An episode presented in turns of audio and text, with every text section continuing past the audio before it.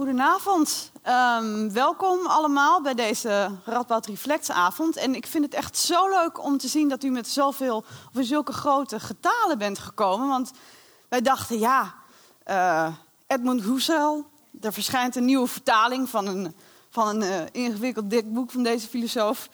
Um, maar ach, we doen ze af en toe doen we aan hardcore filosofie. Ik uh, ben benieuwd hoeveel mensen er komen. Nou ja, we zitten gewoon bijna in een volle, volle zaal zeven van Lux. Dus uh, erg leuk. Um, goed. Edmund Husserl staat dus vanavond uh, centraal. Hij heeft een grote stempel gedrukt op de twintigste eeuwse filosofie. Gert-Jan van der Heijden gaat u daar zo meer over vertellen. Um, maar goed, hij staat ook bekend als een hele ingewikkelde filosoof. Niet makkelijk te lezen. Ik herinner mijzelf dat ook nog van de studie. Uh, ik was toen ook eerstejaars, dan is het allemaal nog ingewikkeld. Maar mijn god, wat had ik het zwaar met Husserl. Misschien kent u het. Toch is het dus volgens filosoof Gert-Jan van der Heijden belangrijk uh, dat Husserl wordt gelezen. En heeft, ons, uh, heeft zijn werk volgens hem nog steeds ons van alles te zeggen.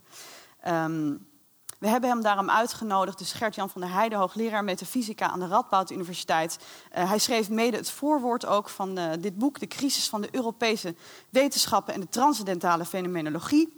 En we hebben hem uitgenodigd op, om een inleiding te geven op het denken van Husserl in zijn algemeenheid en op dit werk in het bijzonder.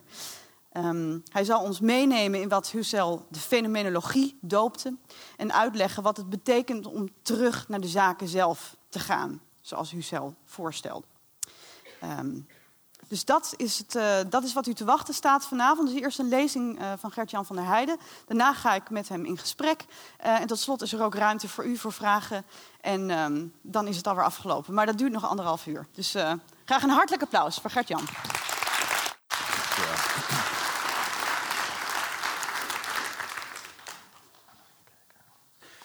Uh, dankjewel, uh, Lisa. Aan uh, mij de eer om... Uh... u wat te vertellen over uh, Husserl. Uh, dat is hem. Ga ik de goede kant op? Ja. Husserl anno nu. Uh, nou ja, dat anno nu komt denk ik vooral in het uh, gesprek dat we straks gaan voeren. Ik denk dat uh, ik mijn tijd hard nodig zal hebben om iets te zeggen over het boek, uh, naar aanleiding waarvan we hier bij elkaar zijn. Uh, de crisis van de Europese wetenschappen en de transcendentale fenomenologie. Uh, Misschien even een paar details. Het is het laatste boek, het laatste belangrijke boek dat Husserl geschreven heeft. Of eigenlijk, hij heeft het niet eens geschreven volledig. Hij heeft de eerste twee delen uh, van het boek zijn gepubliceerd geweest. De laatste delen zijn niet eens gepubliceerd. Dat was wel uh, al beschikbaar. Dat hebben mensen samengesteld tot dit werk. Er zitten in de, de Duitse editie zitten er ook uh, nog een hele reeks bijlagen bij. Een paar van die bijlagen zijn, uh, zijn hierin vertaald. Dus het was echt een werk, een work in progress. Een werk dat nog in ontwikkeling was. Um, waarin Husserl opnieuw begon. Hij had al een heel oeuvre geschreven. Maar hij begon opnieuw na te denken. En dat is misschien karakteristiek voor de denker Husserl. Die zichzelf beschreef als de eeuwige aanvanger. Degene die steeds opnieuw wilde beginnen met denken. Um, tweede gegeven, interessant wellicht voor u om te weten, is dat Husserl de grondlegger is van um, de fenomenologie. Het laatste woord in de titel van het boek heet fenomenologie. Die fenomenologie heeft nogal wat um, doorwerking en invloed gehad op de filosofie van de twintigste eeuw. Uh, de denker Heidegger, die tegenwoordig vooral uh, berucht is om zijn uh, nazi-sympathieën uh, en zijn antisemitisme, is, een, is sterk beïnvloed door hem. Maar ook een uh, denker zoals Merleau-Ponty of Sartre. Derrida, de, de vader van het deconstructiedenken, is zijn oeuvre begonnen uh, met een reflectie op uh, Husserls fenomenologie. Um, en vandaag de dag, waarin mensen heel veel aandacht ontwikkelen voor in de philosophy of mind, Um, he, wat is de menselijke geest? Zie je ook weer een revival van Husserl. Dus dat werk is nog lang niet uitgewerkt. Um, maar het is geen eenvoudig werk. En misschien is het um, um, goed om eerst even kort stil te staan voordat ik inga op het boek. Uh, bij dat woord fenomenologie. En dat is een woord waar je makkelijk over struikelt als je het heel snel probeert uit te spreken. Um, fenomenologie, dat betekent eenvoudigweg de leer van de fenomenen. En fenomenen, dat is van het Grieks afgeleid, dat betekent zoiets als verschijnsel of verschijning. Dus het is de leer van de verschijnselen. Nu, dat zegt misschien uh, nog niet zoveel. Wat uh, wil um, um, uh, Husserl daar precies mee zeggen? Wat bestudeer je als je het verschijnen van de dingen uh, bestudeert? Een voorbeeld is een, een schilderij van uh, Henk Helmantel. Omdat dat zo realistisch is, leek mij dat een goed voorbeeld om hier naar voren te halen. Stel je, stelt jezelf de vraag, hè, ik zie daar een kan, een gele kan op dat schilderij. Hoe zie ik dat? Wat bedoel ik? Oh, dat is al even iets. Nou, wat bedoel ik eigenlijk als ik zeg, ik zie die kan? Wat zeg ik daarmee? Als ik die vraag uh, stel, dan hebben we heel dikwijls de neiging om te zeggen van, nou kijk, dat doe ik met dat oog. En dat oog, dat, uh, dat krijgt allemaal lichtstralen op zijn netvlies. En dat netvlies stuurt vervolgens neuronen door naar de hersenen. En vervolgens doen die hersenen allerlei dingen. Dus nou ja, dan weet ik al niet meer hoe het precies zit. Dus ik ga naar de neurowetenschapper. Die kan mij misschien precies zeggen wat dat eigenlijk is. Het zien van zo'n kan. Husserl zegt, als je dat doet, dan beschrijf je niet echt wat je zelf ervaart op het moment dat je zo'n kan ziet. Het antwoord op de vraag, wat is dat eigenlijk, een kan zien, die ga ik via een omweg beantwoorden door gebruik te maken van allerlei theorieën. Nou, ik ben geen neurowetenschapper, dus ik ken die theorie helemaal niet. Ik kan ze niet eens aan u uitleggen. En toch denk ik dat ik weet wat ik daarmee bedoel. Nou, zegt Husserl, op het moment dat je zo te werk gaat, heb je niet werkelijk voor jezelf inzichtelijk gekregen wat het is om zo'n kan te zien of te ervaren. In plaats daarvan, zal, zal Husserl zeggen, dat is de taak van de filosofie, in plaats daarvan moeten we alle theorieën opschorten. De geldigheid van die theorieën moeten we tijdelijk opschorten. En we moeten proberen te beschrijven hoe die kan aan mij verschijnt. He, nou ja, je kunt een poging doen. Um, het eerste wat we zien is dat uh, die kan die wordt omringd door allerlei andere objecten. En toch kan ik die kan er meteen uithalen. Ik zie meteen een kan. Er is helemaal niks wat ik daarvoor hoef te doen. Maar klaarblijkelijk ligt die kan voor mij uit, uit die omgeving. Hij, st- hij steekt af tegen die achtergrond. Dus ik zie op een of andere manier die achtergrond ook. Ik zie ook de context waarin die staat. Ik zie ook meteen dat die kan staat op zo'n tafel. Ik zie ook, en dat is iets heel opmerkelijks, dat is iets volstrekt vanzelfsprekends, als ik naar die kan kijk, zie ik die kan maar vanaf één kant. Ik weet helemaal niet wat er aan die andere kant. Ik bedoel, als ik er niet omheen, dat kan bij, zeker bij zo'n schilderij kan ik er niet omheen lopen. Als ik er niet omheen loop, weet ik helemaal niet hoe die andere kant eruit ziet. En toch weet ik dat het een kan is. Toch zie ik, nou ja, weet ik dat het een kan is. Ik zie een kan. Er is, er is niet zoiets dat ik alleen maar de helft van een kan zie. Nee, ik zie een kan en ik weet meteen dat ik daar slechts één perspectief van zie. En dus Husserl zegt, van, nog voordat wij een poging gaan doen om allerlei wetenschappelijke theorieën eh, in te roepen, kunnen wij ook een poging doen om gewoon te beschrijven hoe die kan aan ons verschijnt. Soms wordt, om dat duidelijk te maken, soms wordt er dan gezegd dat er een verschil is tussen een eerste persoonsperspectief. Hè, hoe verschijnt die kan aan mij? Wat zie ik eigenlijk? Ik zie direct een kan. Hoef ik helemaal niks voor te doen. Hè, ondanks het feit dat er in mijn brein misschien allerlei ingewikkelde processen zich afspelen. Ik zie meteen een kan. Dat is het eerste persoonsperspectief. Terwijl de wetenschap direct overgaat op het derde persoonsperspectief. Tweede vraag die je daarbij kunt stellen is van waarom zou je nou eigenlijk dat eerste persoonsperspectief willen innemen? Waarom gaan we niet gewoon meteen met de wetenschap aan de slag? Want de wetenschap beschrijft toch hoe het echt is? Nou, zegt Husserl, dat is niet helemaal waar. De wetenschap berust op bepaalde natuurwetenschappen, berust op bepaalde vooronderstellingen. Alvorens de wetenschapper ons waarnemingsapparaat kan bestuderen, gebruikt die wetenschapper die waarneming zelf al. Die wetenschapper kijkt immers door een microscoop. Die wetenschapper leest immers zijn apparatuur in zijn laboratorium af. En daar waar hij al die gegevens waarneemt, vertrouwt hij altijd al eerst op zijn waarneming, alvorens die dat derde persoonsperspectief in kan nemen. Nu is dat helemaal geen probleem voor de wetenschap, zegt, uh, zegt Husserl. Um, Dat de wetenschapper dat doet, dat is helemaal prima, dat moet ook zo. Maar dat betekent wel dat de natuurwetenschappen, en hetzelfde geldt voor de geesteswetenschappen overigens, dat die niet absoluut zijn. Dat wil zeggen, die wetenschappen hebben bepaalde vooronderstellingen. En het is de taak van de filosofie om wel strikt absoluut te zijn. Dus zonder vooronderstellingen te bevragen. En dat betekent dat de filosofie niet op dezelfde manier als de natuurwetenschappen gebruik mag maken van theorieën, maar zelf beschrijvingen, fenomenologische beschrijvingen moet geven van eh, de waarneming bijvoorbeeld. Hè. Maar van alles in principe kunnen we dat soort beschrijvingen eh, geven.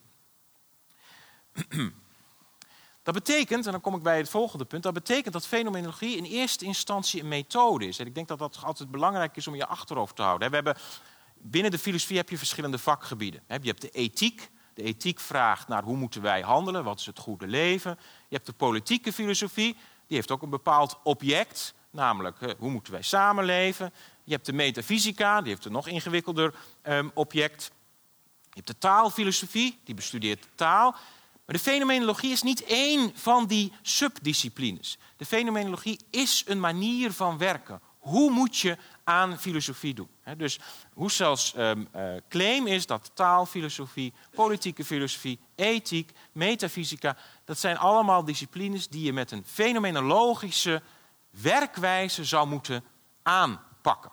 Nou, dat even uh, als eerste introductie. Dan misschien nog even, ja, inderdaad, die frase terug naar de zaken zelf. Daarmee bedoeld, en daar hou ik het misschien even nu bij, dan kunnen we in de vragensessie misschien daar nog wat verder op ingaan.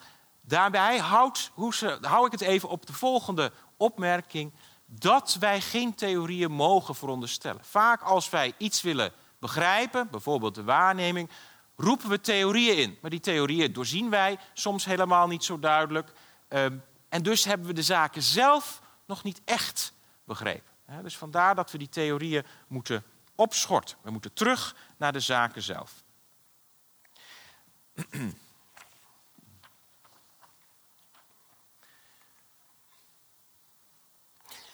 Laten we nou de stap gaan maken naar dat boek. De crisis van de Europese wetenschappen. Nou ja, de, de, de, de, er zitten drie woorden in die titel. Nou, de, en, en de transcendentale fenomenologie. Ik heb iets over fenomenologie al gezegd. Maar daar kunnen we natuurlijk zelf wel een hele cursus aan wijden om dat helder te krijgen.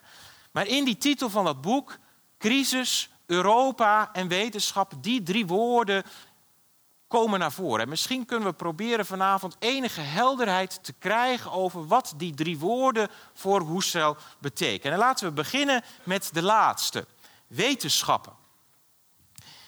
Uit het voorgaande zou u misschien de indruk hebben kunnen opdoen dat fenomenologie een beetje wetenschapskritisch is. En als je wat rondleest in de literatuur over de fenomenologie, dan krijg je inderdaad die indruk. Maar dat is misschien meer het gevolg van de leerling van Husserl, Heidegger, en wat hij teweeg heeft gebracht, dan het gevolg van Husserl zelf. Husserl was zeer onder de indruk van de resultaten van de natuurwetenschappen. Dat is heel belangrijk om dat voortdurend in je achterhoofd te houden. Was zeer onder de indruk van de resultaten van de natuurwetenschappen. En toch denkt hij dat er sprake is van een crisis. Als u die eerste pagina's leest uh, van het boek, zult u ook zien dat, uh, dat Husserl die, precies die vraag stelt. Ja, ik heb het nu wel over de crisis van de wetenschappen. Maar ja, kijk nou toch eens hoe succesvol de wetenschappen zijn. Nou, dat is iets wat we vandaag de dag nog steeds kunnen nazeggen. De natuurwetenschappen, in het bijzonder de natuurwetenschappen, zijn ongelooflijk succesvol en hebben tot onwaarschijnlijke technologische vernieuwing geleid. En toch, zegt Husserl, is er sprake van een crisis. Hoe komt dat? En waar moeten we die crisis precies vinden? Ik denk een van de belangrijke Uh, stappen die je moet zetten om te begrijpen waar het in dit boek over gaat, is scherp te krijgen waar het over gaat als hij het heeft over die wetenschappen. Nu, misschien even de, uh, een, een, een plaatje van een ander boek van, uh, van Husserl, Filosofie als strenge wetenschap. Uh, Husserl die onderscheidt, oh ik had gehoopt dat deze drie niet tegelijk zouden verschijnen, maar goed. Husserl onderscheidt twee vormen van wetenschap. Hij doet dat uh, door uh, twee verschillende bijvoeglijke naamwoorden uh, daaraan toe te kennen. De eerste is exacte wetenschap. De exacte wetenschappen, dat zijn de wetenschappen volgens uh, Husserl die zo enorm succesvol zijn geweest. De natuurkunde, de wiskunde. Uh, En wat betekent exact in dit geval? Nou, die exacte wetenschappen die hebben een mate van objectiviteit bereikt, waardoor ze de wereld kunnen uitrekenen. Ze hebben de, de, de, de, dus de grote succesfactor van de natuurwetenschappen is geweest dat ze de wereld hebben kunnen mathematiseren. Husserl was zelf een wiskundige. Hij is bij grote wiskundigen, heeft, hij, heeft lang bij grote wiskundigen uh, gewerkt. Dus Husserl waardeerde zeer die manier van wetenschapsbedrijven. Maar hij zegt, eh, exacte wetenschap is maar een deel van wat wetenschap in het algeheel zou moeten zijn. Nou, daar moeten we proberen scherp te krijgen wat hij daar precies mee bedoelt. Als hij zegt, wetenschap is niet alleen exacte wetenschap, maar wetenschap is ook van toepassing, zou ook van toepassing moeten zijn op onze vragen naar normen, onze vragen naar waarden en onze vragen naar zin. En je voelt, u voelt hopelijk uh, uh, aan dat die vragen naar normen, waarden en zin, dat die met betrekking tot de natuurwetenschappen nou juist niet gesteld worden. De natuurwetenschappen stellen dat soort vragen niet. Die moeten dat soort vragen opschorten. Dat is een taak van de natuurwetenschappen. Maar Husserl zegt, en dat doen ze ook goed, zegt Husserl, maar het feit dat zij die vragen moeten opschorten, dat zij die vragen niet kunnen stellen, betekent dat we nog een andere vorm van wetenschap nodig hebben, strenge wetenschap, die wel eh, die andere vragen ook durft te stellen. En vandaar dat Husserl een onderscheid maakt tussen exacte wetenschap en wat hij dan strenge wetenschap, hè, wat een... Um, um, als we na gaan denken over uh, zinvragen, zal, zal Husserl zeggen, dan moeten we ons niet uh, laten leiden door religieuze overtuigingen. We moeten ons ook niet laten leiden door wereldbeschouwingen. Nee, we moeten dat strikt wetenschappelijk doen. En wat dat inhoudt, strikt wetenschappelijk, streng wetenschappelijk, nou ja, dat is iets wat Husserl probeert te ontwikkelen in dit boek. Um, wat daar duidelijk wordt, en dat wil ik met, die derde, met dat derde puntje zeggen, wat daar duidelijk wordt is dat klaarblijkelijk Husserl zelf misschien, he, als je Husserl zou willen bekritiseren, Husserl heeft zelf misschien ook een bepaalde vooronderstelling. Namelijk dat wij kunnen vertrouwen op zoiets als reden en wetenschappelijkheid. Dat dat het hoogtepunt is van het menselijk begrip. He, dus niet religie, geen wereldbeschouwing, geen kunst. Nee, reden en strikte wetenschappelijkheid. Dat is de manier waarop wij ons als mensen in ultieme zin tot de werkelijkheid moeten verhouden. En daarmee toont Husserl zich trouwens een mooie erfgenaam van de geschiedenis van de filosofie zelf. Want die is ook zo begonnen. De filosofie is de filosofie begonnen in het oude Griekenland. In het oude Griekenland is de filosofie begonnen door de godenverhalen in de Griekse mythe tot, te, te stoppen. Ze zeggen van daar moeten we mee breken. Die godenverhalen die bieden een verklaring van de werkelijkheid die niet inzichtelijk is, die niet redelijk navoltrekbaar is. Dus die godenverhalen moeten we parkeren en we moeten een alternatieve manier vinden om de werkelijkheid te begrijpen. En Husserl zet daar helemaal en strikt op in. En toch is er een crisis van de Europese wetenschappen. Hoe zit dat nou precies? Want daar hebben we het nog niet over gehad. Laten we het hebben over uh, dat woord, tweede woord, crisis. We hebben nou iets gezegd over wetenschap. Hè, dus Husserl vindt de exacte wetenschappen, de natuurwetenschappen, wat te beperkt van invalshoek. In plaats daarvan, uh, suggereert hij, uh, moeten wij strikt wetenschappelijk te werk gaan. En waarom zou er dan zoiets zijn als een crisis? Nou, misschien moeten we, om even, om even aan te voelen, iets meer informatie geven over de context. Want er gebeurt hier toch iets raars. We zitten hier, als Husserl dit schrijft, in het midden van de jaren dertig. Um, Husserl, dat heb ik nog niet verteld, was een Jood. Ja? Dus we hebben een Joodse denker die in de jaren dertig... in Duitsland leeft en zich zorgen maakt over de crisis van de wetenschappen. Dat is, dat, dat is de eerste keer dat ik dat las, dacht ik, hebben we hier te maken met een autist of zo? Of wat is, wat, wat is dit? Dit, dit, dit is toch ongekend dat een, een Joods denker zich de vraag stelt... ja, er is een crisis, maar ja, dat is in eerste instantie een crisis van de wetenschap. En toch is dat um, Husserls inzet. En misschien kunnen we proberen daar wat uh, zicht op te krijgen... wat het betekent dat er zoiets is als zo'n crisis van de wetenschap.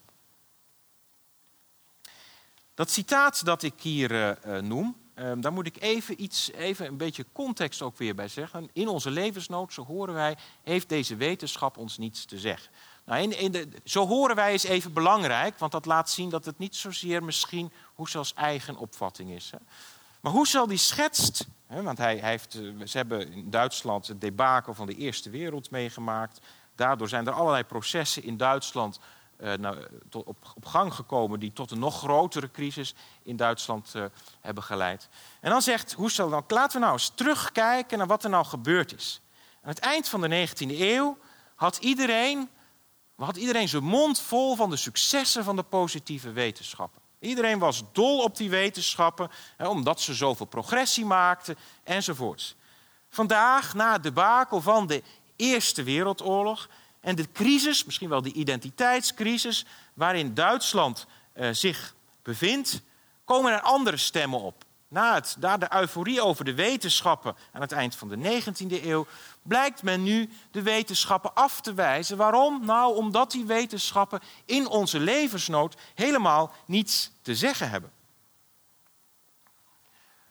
Natuurwetenschappen zijn gericht op feiten... en schort daarom oordelen over waarde en zin op. En precies vragen naar waarde en zin moeten centraal staan. We kunnen misschien dat, misschien dat Husserl hier uh, op de achtergrond um, in gesprek is met Heidegger, een filosoof als Heidegger. Maar hij is hier zeker op de achtergrond in gesprek met een denker als Nietzsche. He, Nietzsche die pleit in plaats van voor wetenschappelijkheid en redelijkheid... is Nietzsche veel eerder denker van het... irrationalisme. Dat denken van Nietzsche, dat heeft zo zijn doorwerking gehad in de jaren dertig. Nee, zegt Husserl, dat irrationalisme, ik begrijp het wel... Hè, want, want die wetenschap die heeft ons niet te zeggen in onze levensnood. Dus, dus, dus we moeten af van die reden... en we moeten op zoek naar andere invalshoeken om iets, uh, om iets te vinden... en om iets te zeggen over ons leven. Maar, zegt Husserl, daar wordt één belangrijke denkfout gemaakt... Zowel de mensen die euforisch waren aan het eind van de negentiende eeuw... als de mensen die na de Eerste Wereldoorlog geconfronteerd worden... met het tekort van wat de natuurwetenschappen vermogen... beide maken een denkfout. En beide hebben één ding met elkaar gemeenschappelijk. Namelijk, ze denken dat redelijkheid en wetenschap... niets anders is dan de redelijkheid van de natuurwetenschappen... en dat wetenschap niets anders is dan de wetenschap die de natuurwetenschappen te bieden hebben. Wat de euforische mensen aan het, aan het eind van de negentiende eeuw... en de pessimisten aan het begin van de... nou ja, niet helemaal aan het begin, jaren dertig... zitten we hier van de twintigste eeuw met elkaar gemeen hebben... is een verkeerd begrip van wat reden en wetenschap is. Daarom moeten we in plaats van wat die reden en wetenschap af te wijzen... moeten we opnieuw de vraag stellen, wat bedoelen we... eigenlijk met reden. En wat bedoelen we eigenlijk met wetenschap? Daar komt bij dat het misschien zo mag zijn... dat de natuurwetenschappen de vraag naar zin um, en, uh, en waarden niet stellen. Maar natuurwetenschappen zijn in ons alledaagse leven... natuurlijk wel degelijk zinvolle praktijken. Als je ziet wat voor een technologische ontwikkelingen... de natuurwetenschappen hebben opgeleverd... die vertegenwoordigen wel degelijk een zin en een waarde... voor ons bestaan. Dus die, als die natuurwetenschappen eh, niet in staat zijn om iets over waarde en zin te zeggen... dan zijn ze ook niet in staat om iets over het belang van zichzelf... en van hun eigen redelijkheid en wetenschappelijkheid te zeggen. En daar moet de filosoof iets doen. En de oplossing die eh, Husserl suggereert is... nou, eerst maar eens te kijken wat de geschiedenis van de filosofie ons te bieden heeft. En je ziet in het hele, een belangrijk, een belangrijk uh, onderdeel uh, van, uh, van dit boek... en dat is, daarmee is dit boek uniek voor, in vergelijking met andere boeken van Husserl... is dat Husserl inderdaad iets doet aan de geschiedenis van de filosofie. Hij gaat echt andere denkers interpreteren. Hij heeft het over Descartes, in andere uh, geschriften heeft hij het ook wel over Descartes, maar dan neemt hij gewoon de methode over en gaat er zelf mee aan de slag. Um, hij heeft het over Locke, hij heeft het over Hume, hij heeft het over Kant. Hij beschrijft daar wat er in de geschiedenis van de filosofie en het moderne denken eigenlijk gebeurd is. En waarom vindt hij dat zo belangrijk? Wat denkt hij daar te ontdekken? Nou, zegt hij, um, het begin van de moderne tijd. Waarom is dat zo belangrijk voor ons? Nou, dat is om twee redenen belangrijk. De eerste reden, en daar zullen we straks ook nog wat uh, op ingaan. De eerste reden waarom dat zo belangrijk is, is omdat daar de eerste stap gezet is door de natuurwetenschappers. De eerste aanleiding geweest is om de wereld echt te mathematiseren. De beroemde de naam waar, uh, waar uh, Husserl heel veel op ingaat, is de naam van Galilei. Die heeft die mathematisering van de wereld voorbereid. Die wist natuurlijk helemaal niet hoe succesvol dat zou worden toen hij met dat idee op de proppen kwam. Uh, maar dat heeft op een of andere manier, de, dat is de zwengel geweest waarin dat succes van de natuurwetenschappen, waardoor dat succes van de natuurwetenschappen zich heeft kunnen voltrekken. En dat is één aspect van dat begin van die, uh, uh, van, uh, van die moderne tijd. Dus de, de aanzet om echt aan natuurwetenschap uh, te doen en op een andere manier dat te doen. Maar er is nog iets anders. Namelijk aan het begin van de moderne tijd is, uh, uh, Husserls claim, is er een groot geloof in die meer omvattende reden. En die meer omvattende vorm van wetenschappelijkheid, waar de natuurwetenschapper slechts een onderdeel van is, die is aan het begin van de moderne tijd eigenlijk al te vinden. Um, en de, de, de, de, de tragedie van de moderne tijd is dat ze dat idee niet heeft weten vol te houden. Dus wat um, Husserl zegt, is dat de filosofie staat van oudsher, vanaf het begin van de moderne tijd, en daarmee nemen de moderne denkers de erfenis van de oude Grieken over. De moderne tijd staat voor een redenidee en een wetenschapsidee, eh, waarin alle wetenschappen verenigd zijn. En de natuurwetenschappen zijn daar slechts kleine aftakkingen van. En wat we nou zien, zegt eh, Husserl, wat is er nou gebeurd in de ontwikkeling van de, die moderne tijd? Op een of andere manier heeft die moderne tijd die droom van die alomvattende reden en die alomvattende wetenschappelijkheid opgegeven. En heeft reden en is reden en wetenschap gaan reduceren tot een van die takjes, of van een paar van die takjes, de natuurwetenschappen. He, maar daarmee, zegt, uh, zegt uh, Husserl, daarmee is de filosofie en is het is de we- voor het idee van wetenschappelijkheid is eigenlijk onthoofd. Dat is een van de termen die hij gebruikt. Het is vernauwd tot exacte wetenschap.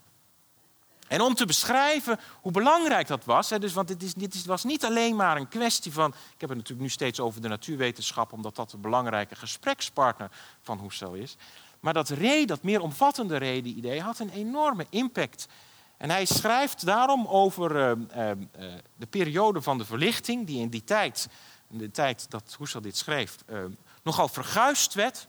Hè, omdat die verlichting zo vasthield aan de reden. En die reden, nou, dat is wet- natuurwetenschap geworden en dat kan ons geen antwoord geven op onze zinvragen. Uh, toch zegt, uh, probeert uh, Husserl nog eens een keer uh, het op te nemen voor Uh, Die vorm van redelijkheid. En laten we eens even kijken. Ik vind dit zelf. Af en toe dan wordt, wordt Husserl euforisch. Het is, het is opmerkelijk hoor, als je, als je dat boek leest. Um, Husserl is wel een beetje een reden- en een wetenschapsfetischist. Dus hier zie je iets van die euforie voor de reden. Hij zegt. Ik, zal, ik lees het eerst even voor en dan leg ik, leg ik een paar dingen uit van dit citaat. Het is volgens mij een heel, het is een heel mooi citaat. Uh, vandaar die brandende vormingsdrang. Hij heeft het hier, dat moet ik even zeggen, hij heeft het hier over de verlichting. Hè. Dus hij zegt, de, de verlichtingstijd wordt ge, uh, en, en vorming, hè, dat is in het Duits Bildung. Hè, dat is misschien, ja, dat, dat vertaal je dan weg, maar eigenlijk is vorming is niet helemaal hetzelfde als het Duitse Bildung. Maar dat moet u in, de achter, in uw achterhoofd houden. Vandaar die brandende vormingsdrang. Die geestdriftige inzet voor een filosofische hervorming van het onderwijssysteem. Dus reden en wetenschappelijkheid moeten een aanleiding zijn om ons onderwijssysteem te hervormen. En van de totaliteit van de sociale en politieke bestaansvormen van de mensheid. We moeten op weg naar een andere politieke vorm. Misschien dat in aanzet daar al het ideaal van een democratie naar voren komt. En misschien als u wat... Um, als u een, een zinsnede in uw achterhoofd wil hebben van waar het Husserl hier om te doen is, denk aan uh, het beroemde essay van Immanuel Kant, Wat is verlichting?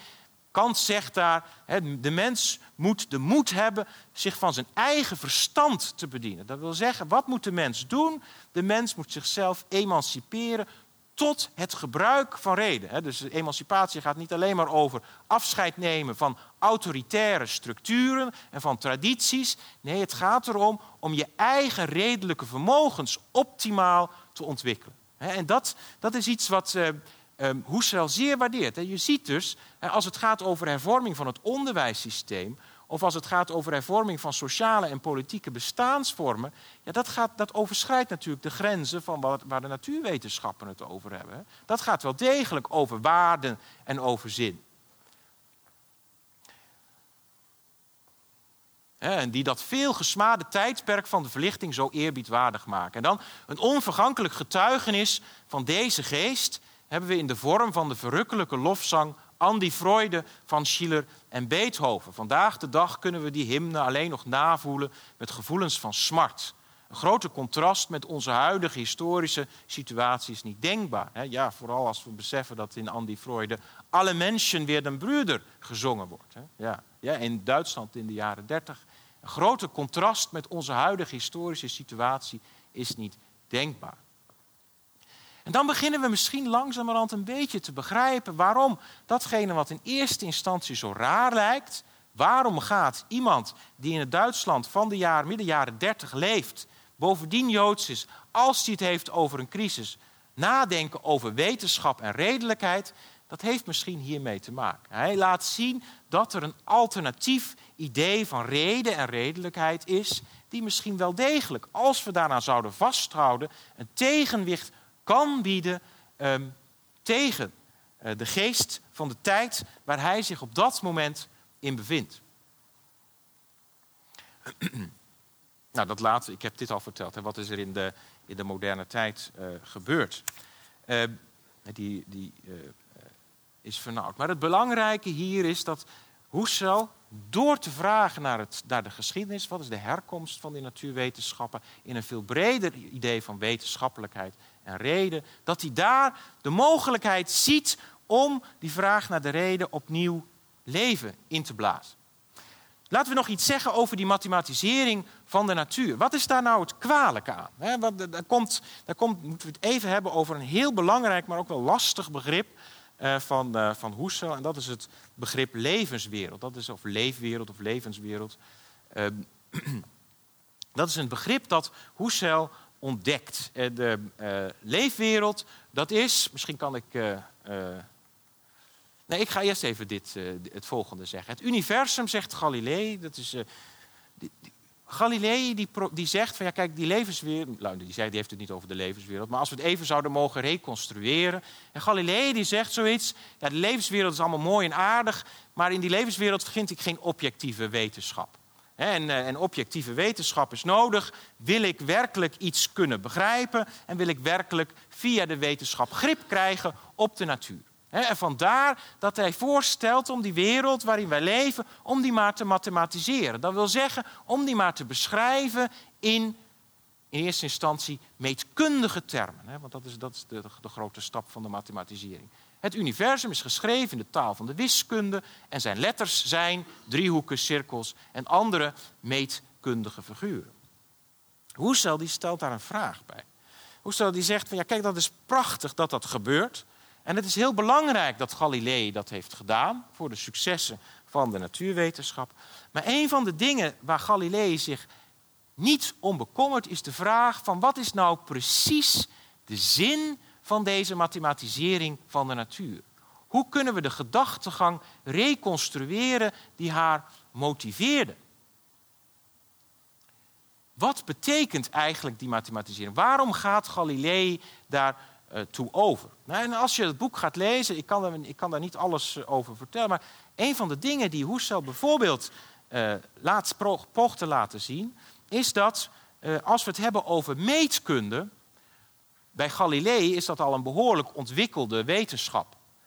En vandaag de dag is het nog verder eh, ontwikkeld. He, misschien dat u nog kunt herinneren van uw middelbare school, dat als je het over een cirkel had, dat je het had over de vergelijking x kwadraat plus y kwadraat is één. Maar x kwadraat plus y kwadraat is één. Wat heeft dat nou te maken met, uh, met deze vorm hier? He, dat, wat, wat, wat, wat is daar gebeurd? Nou, daar heeft natuurlijk iets van een mathematisering plaatsgevonden. Daar heeft een formalisering plaatsgevonden. Maar de reden om überhaupt tot die mathematisering over te gaan en om tot die formalisering over te gaan, die bevinden wij in onze leefwereld. Waarom hebben wij de meetkunde überhaupt in eerste instantie ontwikkeld? Nou ja, op het moment dat je een stuk land koopt, wil je graag weten hoe groot dat stuk land precies is. Dus wil je graag een objectieve maat vinden, waardoor wij allebei, koper en verkoper, weet hoe groot dat stuk land is en wat dat stuk land dan ook waard is. En dus het ontwikkelen van de meetkunde, het zoeken naar die vorm van objectiviteit, wordt wel degelijk gemotiveerd door iets in die levenswereld.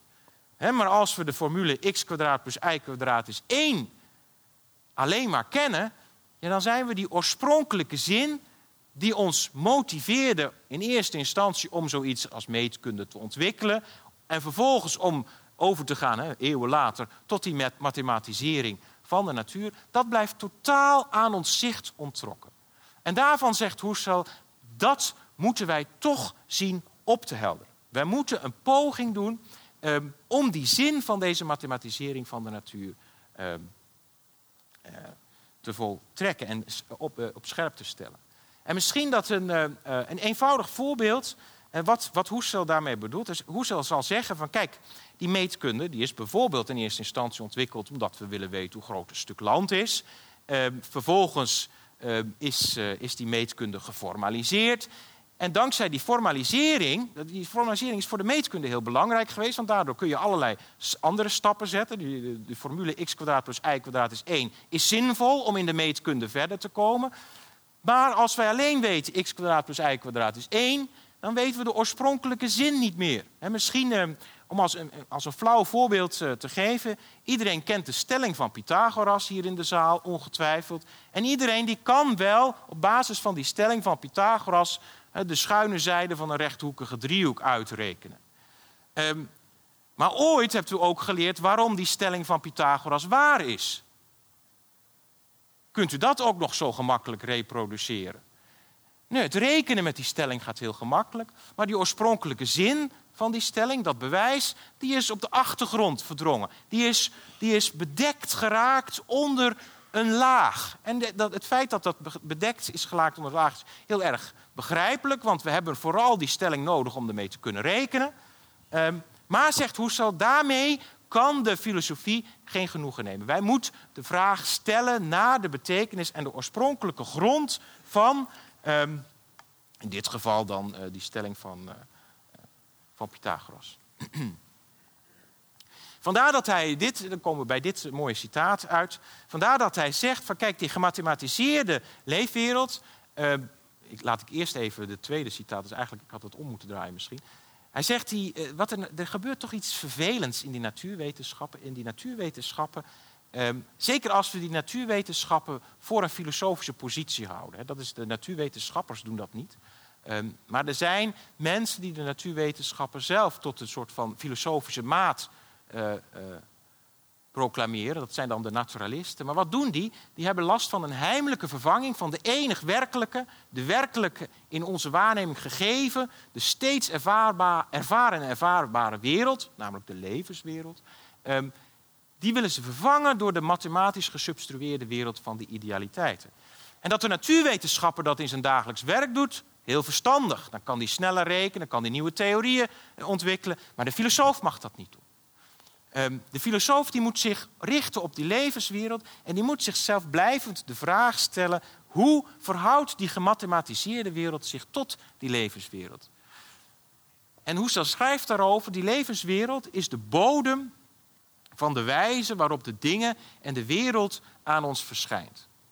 En zoals elke bodem heeft de levenswereld lagen. Verschillende zinslagen die de fenomenoloog wil blootleggen. Dus hij zegt van, kijk, er zijn verschillende zinslagen te vinden. Dus het gaat over die meetkunde, die is begonnen.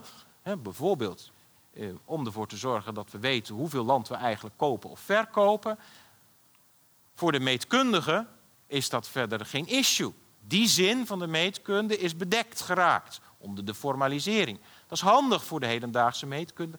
Maar de fenomenoloog moet pogen die zinslagen bloot te leggen. En duidelijk te maken hoe die natuurwetenschappen iets te maken hebben met die levenswereld.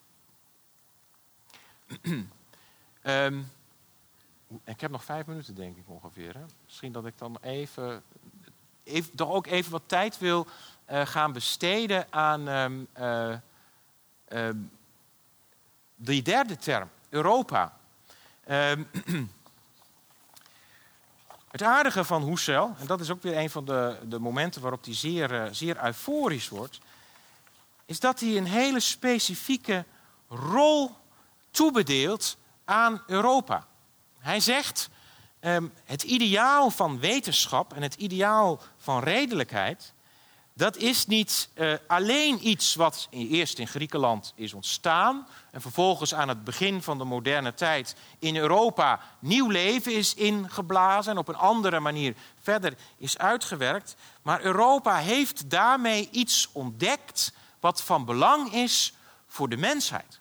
Dus wetenschappelijk zijn en redelijk zijn is volgens Husserl eigenlijk de doel, het doel moet ik zeggen, het doel van mens zijn. En vandaar dat als hij het heeft over de Europese wetenschappen, hè, want je zou in eerste instantie de vraag kunnen stellen, Europese wetenschap, wat is nou Europees aan de wetenschap? Wetenschap is toch altijd geldig? Hè? Dus als ik een, een stelling heb bewezen, dan is dat toch iets wat altijd geldig is, dat is toch universeel? Dan moet je toch niet aan een soort van locatie verbinden? Nou, Husserl zegt, van, nee, dat klopt. Hè? Natuurlijk zijn de inzichten van de wetenschappen universeel, maar de gedachte dat wij zoiets universeels moeten opzoeken, dat we ons leven in dienst moeten stellen van het vinden van dat soort universele vormen van redelijkheid en wetenschap, dat is ontstaan eerst in Griekenland en is vervolgens vernieuwd in Europa. Vandaar dat hij dat ziet als een hele specifieke Europese taak. En hij zal ook zeggen dat die Europese taak eigenlijk geëxporteerd moet worden. En vandaag de dag, als je, zo, als je die, die formulering gebruikt, hè, van dat, uh, dat Europa haar waarden en zo moet gaan exporteren naar andere uh, gebieden in, uh, in deze wereld, nou, dat zal op zeer veel verzet stuiten. Hè, maar Husserl staat daarvoor. Die staat daarvoor omdat hij zegt, ja, maar Europa heeft hier iets gevonden wat voor ieder mens het uiteindelijke doel is. En vandaar dat hij zegt, maar, maar ik bedoel, dat is natuurlijk ook, we moeten dat in ons achterhoofd houden. Europa is in een grote crisis. In de Eerste Wereldoorlog stortte Europa ineen. En Europa staat op het punt om nog een keer ineen te storten. En in Duitsland is in het interbellum is bepaald geen prettige tijd. En dus zegt eh, Husserl, eh, de crisis van het Europese bestaan heeft slechts twee uitwegen. En hier zien we weer opnieuw dat Husserl de crisis, ook de politieke crisis, in eerste instantie begrijpt in termen van wat doen wij met onze taak om wetenschappelijk te zijn? Wat doen wij met onze taak als mensen om onze redelijke vermogens zoveel mogelijk te ontplooien? De crisis van het Europese bestaan heeft slechts twee uitwegen. De ondergang van Europa door vervreemd te raken van zijn eigen rationele levenszin. Dus dat is, dat is het typische, dat is de zin van dat leven in Europa, volgens Husserl. Ontwikkelen van wetenschap en redelijkheid.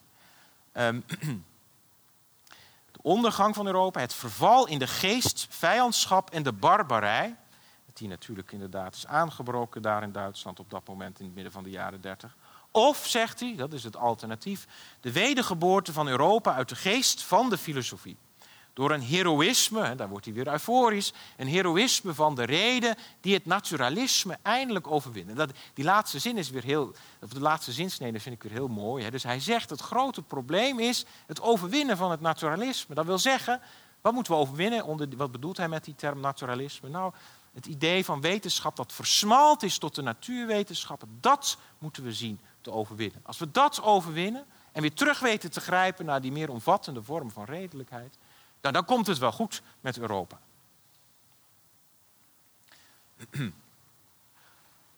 En dan nog een paar uh, citaten, euforische citaten van, uh, van Husserl om het, uh, om het af te sluiten. Um, het gaat ons erom de teleologie, dus in het historische wordingsproces van de filosofie. Dus hij denkt dat die, die filosofie die moet naar een bepaald doel toe. Het, teleologie van het woordje the, Griekse woord telos, gericht op een doel. Uh, dat historische wordingsproces van de filosofie is gericht op een doel, namelijk de um, ontwikkeling van onze redelijkheid. En dan vooral de teleologie van de moderne filosofie, die moeten we begrijpelijk maken. En ons tegelijkertijd duidelijkheid over onszelf verschaffen. Wie zijn wij? Volgens Husserl, uh, wij zijn dragers van dat doel. En in ons persoonlijk engagement medevoltrekkers van die filosofie. Hij, hij noemt de filosofen daarom ook functionarissen van de mensheid. Ze, dragen, ze hebben de taak om die mensheid zelf uh, verder te brengen. Um, en hij is, daar, uh, hij is ervan overtuigd dat die fenomenologische houding zal leiden tot een volledige omschakeling van het hele leven.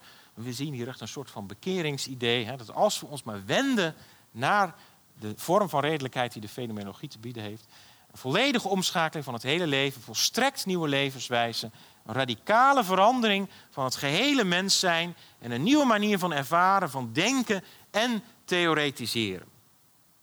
Eh, dat is zijn doel. Tegelijkertijd, in één van de bijlagen, die helaas niet vertaald is in dat boek, nou ja, goed, je kunt ook niet alles hebben, maar in één van die bijlagen reflecteert hij nog eens op deze droom. En dan zegt hij, dat is heel beroemd geworden, filosofie als wetenschap, als, strenge, als ernstige, strenge, apodictisch, strenge wetenschap. De droom is uitgedroomd. Hij ziet zijn leerlingen om zich heen, die klaarblijkelijk niet, misschien wel de leerling Heidegger in het bijzonder, die ziet die om, die ziet die, en die houden zich niet aan dat adagium van de wetenschap. En hij ziet om zich heen een klimaat ontstaan waarin die droom van redelijkheid eh, uitgedroomd lijkt. Maar tegelijkertijd zou je kunnen zeggen, hij zat al in die crisis. En juist in die crisissituatie vraagt hij om de mogelijkheid, om die reden, nieuw leven in te blazen. En de vraag is, is dat ook vandaag de dag nog een belangrijke taak? Ja of nee? En daar hou ik het bij.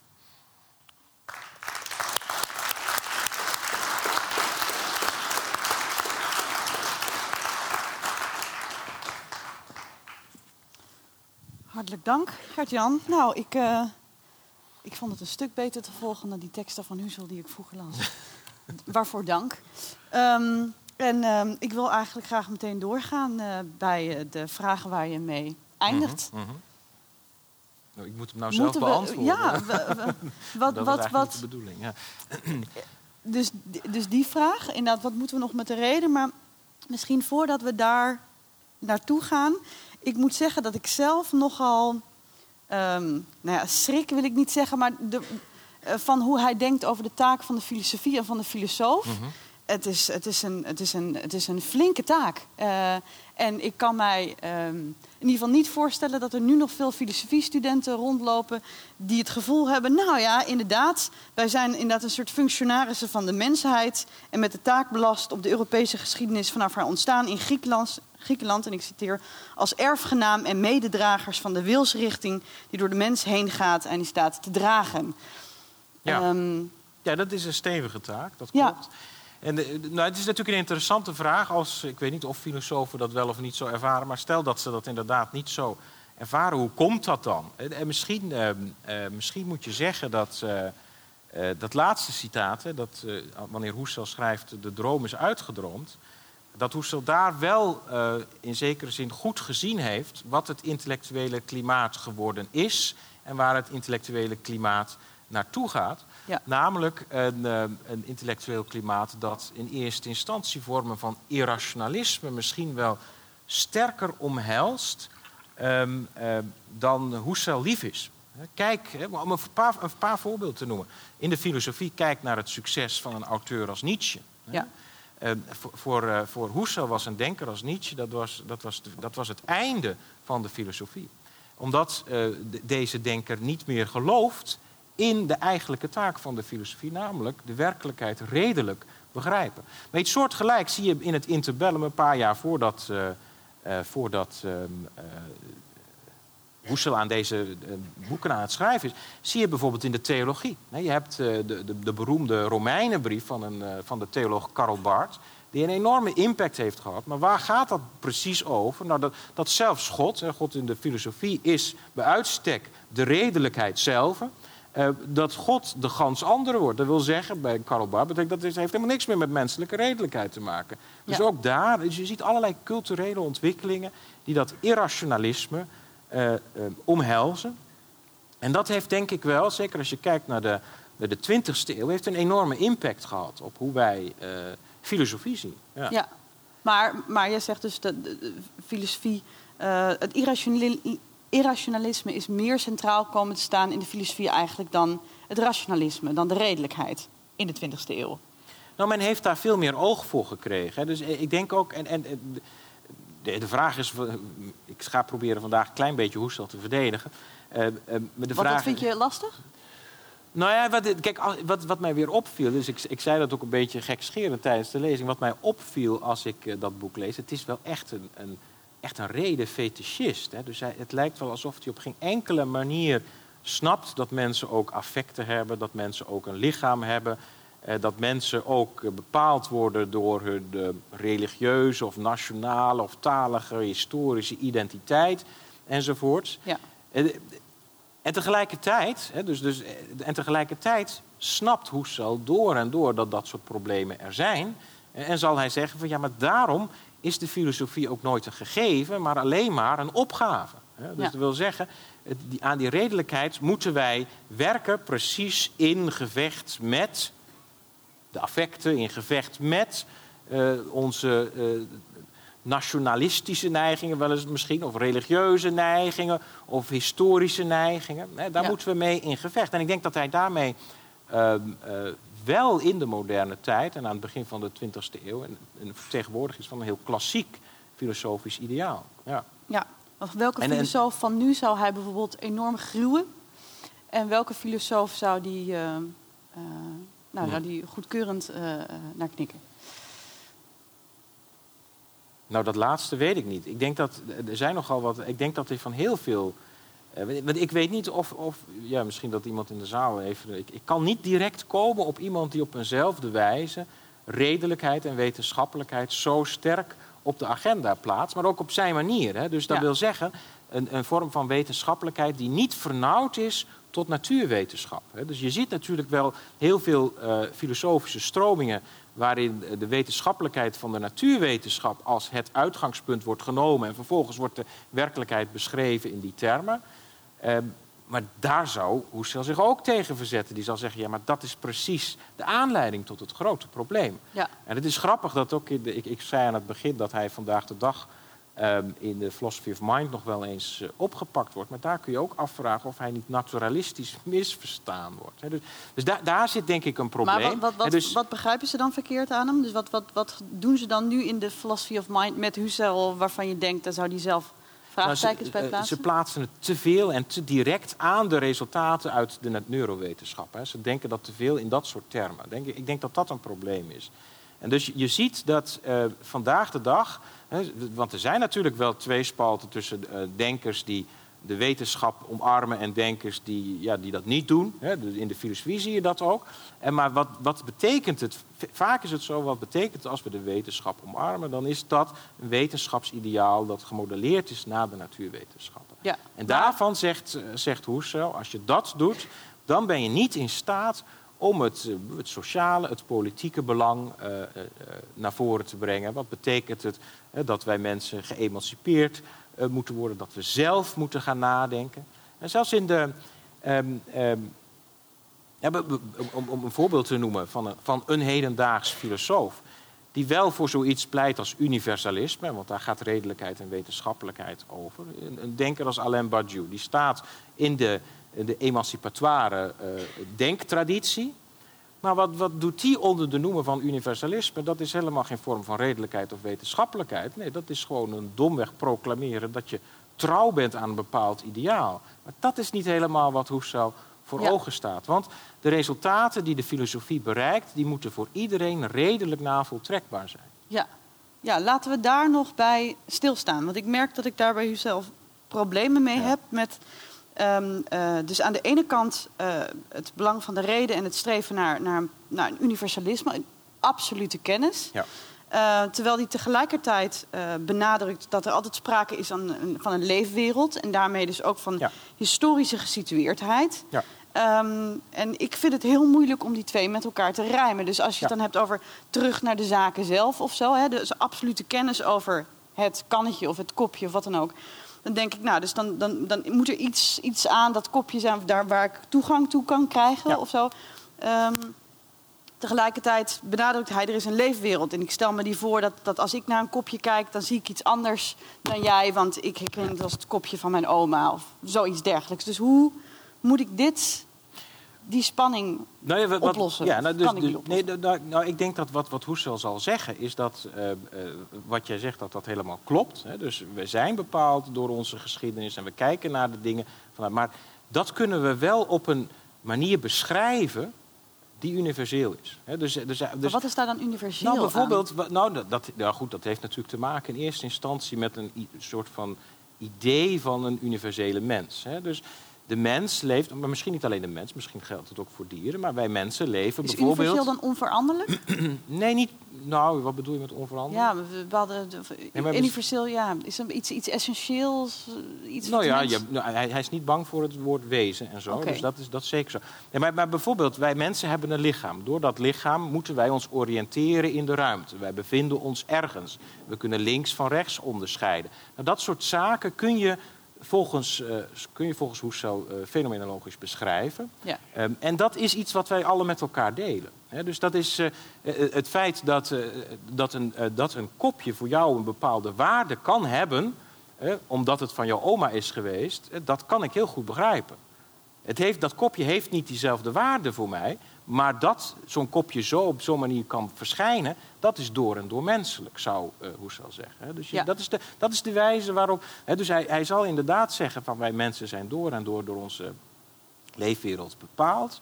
Uh, maar we kunnen die bepaaldheid kunnen we beschrijven. En dat is ook de taak. Hè, vandaar dat die, uh, dat die fenomenoloog ook die zinslagen steeds moet uh, afschrapen. Hij moet steeds weer een nieuwe laag uit die bodem zien bloot te leggen. Dus een soort van... Uh, hogere archeologie, ja. hè, om erachter te komen hoe het komt dat wij in deze werkelijkheid, waarin we nu, deze historische werkelijkheid waarin we nu leven, wetenschap zo belangrijk vinden. Dat, dat heeft een bepaalde geschiedenis en in die geschiedenis is allerlei zin overgedragen, maar dat kunnen ja. we wel beschrijven. Ja. Ja. Dus dat aan de ene kant, hè, dus, dus dat is de, je zou kunnen zeggen dat is het archeologische motief. Uh, tegelijkertijd zit daar, uh, dat is ook heel belangrijk denk ik om uh, in antwoord op je vraag, uh, tegelijkertijd zit daar dat teleologische motief in. He, dus het feit dat, dat wij historisch bepaald zijn, he, als we de, stel dat we de, de, de geschiedenis van de mensheid zouden gaan uh, beschrijven aan de hand van de verschillende waarden en normen die mensen zo doorheen de eeuwen hebben gehad.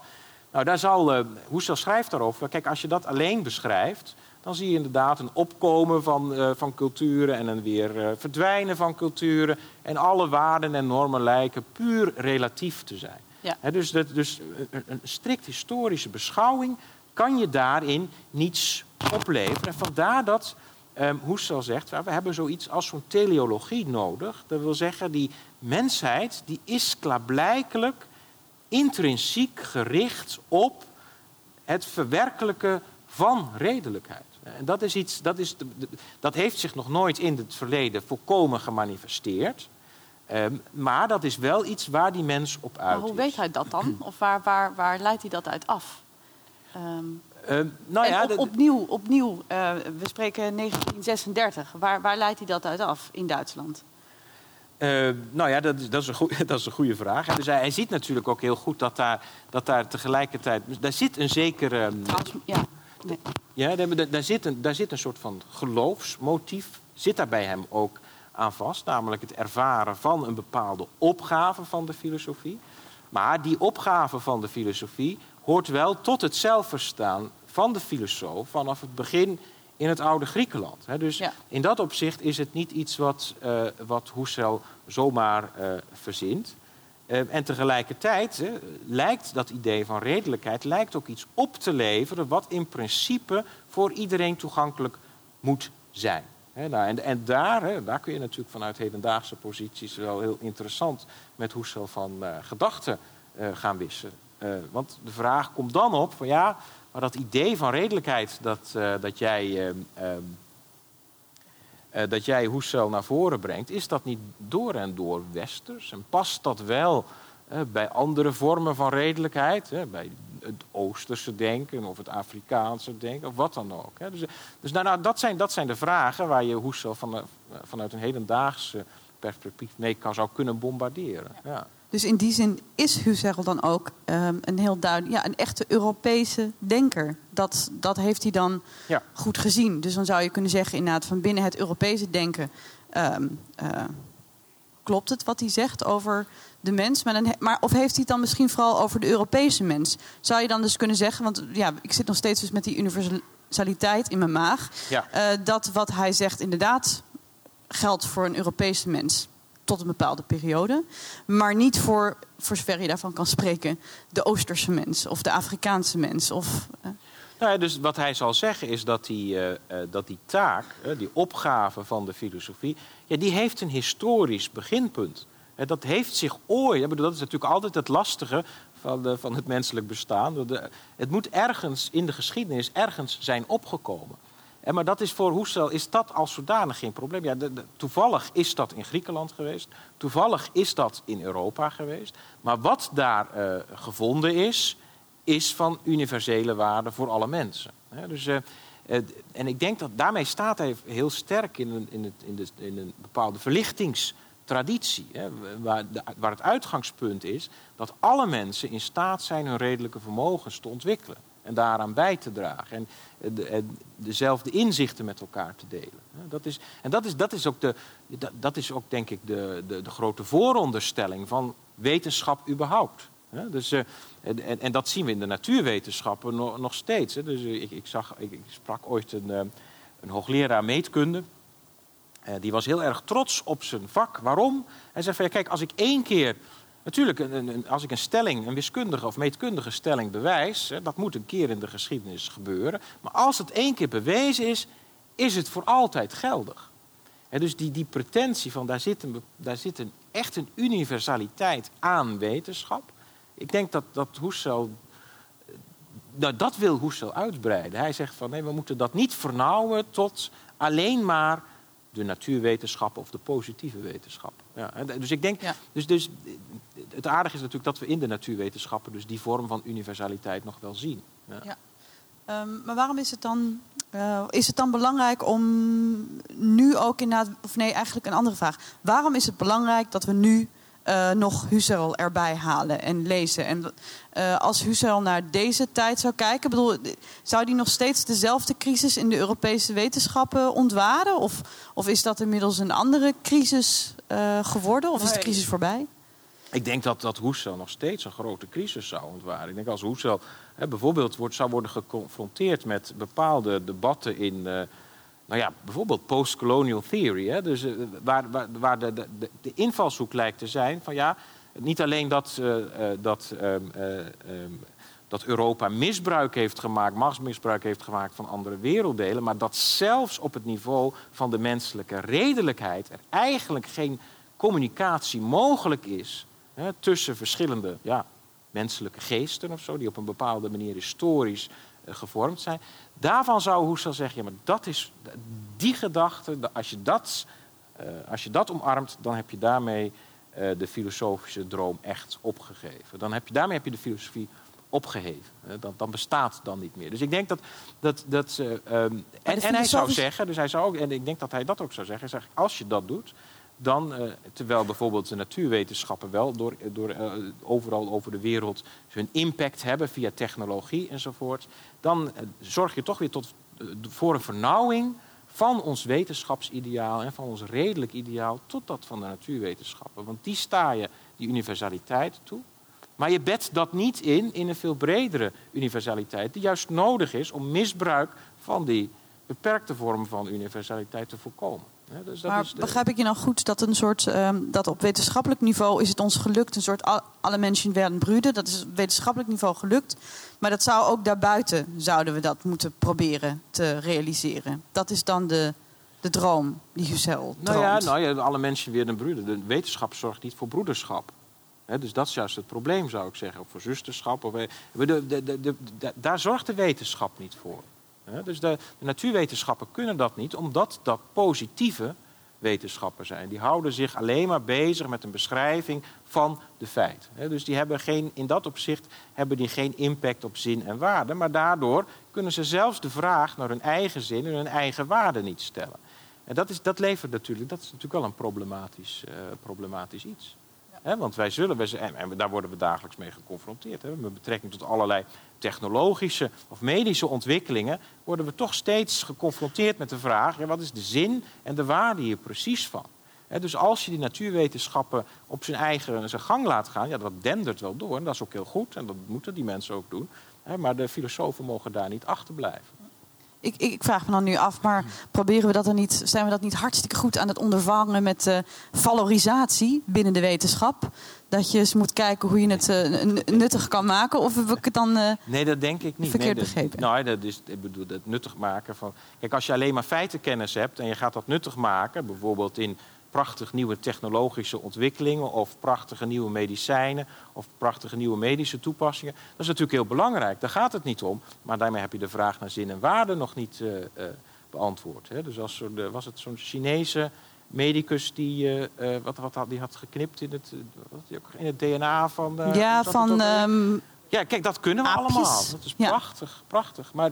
Um, uh, Maar wat is de zin en de waarde daarvan? Ja. Dus daar, daar moet je vragen over stellen. En als je zegt met betrekking tot dat soort vragen... Ja maar, ja, maar zin is relatief. Dat verschilt van cultuur tot cultuur. Ja, dan heb je wel een probleem. En daar wijst Husserl ons op. Ja. En daar, hij probeert daar ook uh, hij probeert daar een alternatief voor te vinden. Daarom vindt hij die opgave zo belangrijk. Ja, ja. ja dan ben ik toch benieuwd... Um, is, er, is, er een, is er een erfgenaam van Husserl nu binnen de filosofie? Of een klein, kleine... Kleine erfgenaam? Nou ja, er is natuurlijk nog steeds, er is natuurlijk nog steeds fenomenologie. Maar het, het grappige is dat de fenomenologie voor een belangrijk deel onder invloed van uh, uh, uh, Heidegger natuurlijk een wat andere richting op is gegaan. En, en zich uh, veel minder positief over wetenschap uitlaat. En, de, en in zekere zin, hè, misschien moet ik daar ook iets op. In zekere zin is die andere richting ook wel weer te begrijpen. Want de vraag die feitelijk de filosoof Heidegger aan Husserl stelt is van... ja, kijk, Husserl, is wel prachtig wat je doet. Maar jouw vooronderstelling is dat er zoiets is als een wetenschappelijke reden. Maar als je echt fenomenologisch bent... dan moet je ook laten zien waar die vraag naar wetenschap precies... of die, die theoretische houding die jij inneemt... waar die precies vandaan komt vanuit onze levenswereld. En hij, hij zal zeggen van ja, die vraag... die lijkt Husserl altijd al bij voorbaat beantwoord te hebben of niet te willen stellen. Omdat hij bij voorbaat al die theoretische houding inneemt. En ik denk dat, ik denk dat Heidegger daar wel een punt heeft. Maar Husserl zal zelf zeggen, ja, maar daarmee schrijf ik mijzelf in... in die geschiedenis van wat filosofie altijd is geweest. En de opgave die ze zichzelf altijd heeft gesteld. Ja. En op het moment dat we ons ophouden die opgave te stellen... dan is de filosofie dan ook... ten dode opgeschreven? Volgens Husserl wel, ja. ja. Dan is er geen filosofie meer. Hè. Dus de, nee. de filosofie die het idee opgeeft... Dat, we de werk, dat de werkelijkheid fundamenteel wetenschappelijk en redelijk te doorgronden is... ja, die is, dat, dat is geen filosofie meer. Ja. Ja. Zijn we daar aan beland? um, nou ja, soms misschien wel. Hè. Dus, je, dus je kunt je afvragen van wat... Uh, uh, of, of filosofen zelf nog wel... Hè. Dus, Ik bedoel, in, ik zelf zit ik in, de, in, de, in de, de tak van sport van wat dan de continentale filosofie heet. En in de twintigste eeuw is die uh, tak van sport is, uh, bepaald door wat ze dan noemen het einde van de metafysica. Maar dat is precies, als je uit gaat leggen wat dat precies betekent... dat is precies het einde van zo'n redenproject dat, uh, dat Husserl uh, voorstond. He, dus uh, de, je ziet een hele duidelijke breuk... Uh, met, uh, met dat project. En je kunt jezelf de vraag stellen of de filosofie daarin niet wat doorgeslagen is. Hè. Dus dat, dat er misschien wat correcties gemaakt moeten worden op het denken van hoe staat nou Allah. Hè, zoals bijvoorbeeld die vraag die iemand als Heidegger stelt. Hè, maar tegelijkertijd zul je ergens rekenschap moeten afleggen van het feit dat filosofie altijd uh, wetenschappelijk en redelijk heeft willen zijn. Hè, dus, want wat is, de, wat is het denken zonder, uh, zonder denken? Ja. Hè, dus dat, uh... Wordt het een beetje... Reddeloos. Dat denk ik. En redeloos. Ja, ja, ja. Ja. Um, uh, hartelijk dank uh, dat je hier was en sprak over Husserl vanavond. Um, ik, uh, ik heb er een hoop van opgestoken. Ik hoop u ook. En uh, fijne avond en hopelijk tot de volgende keer.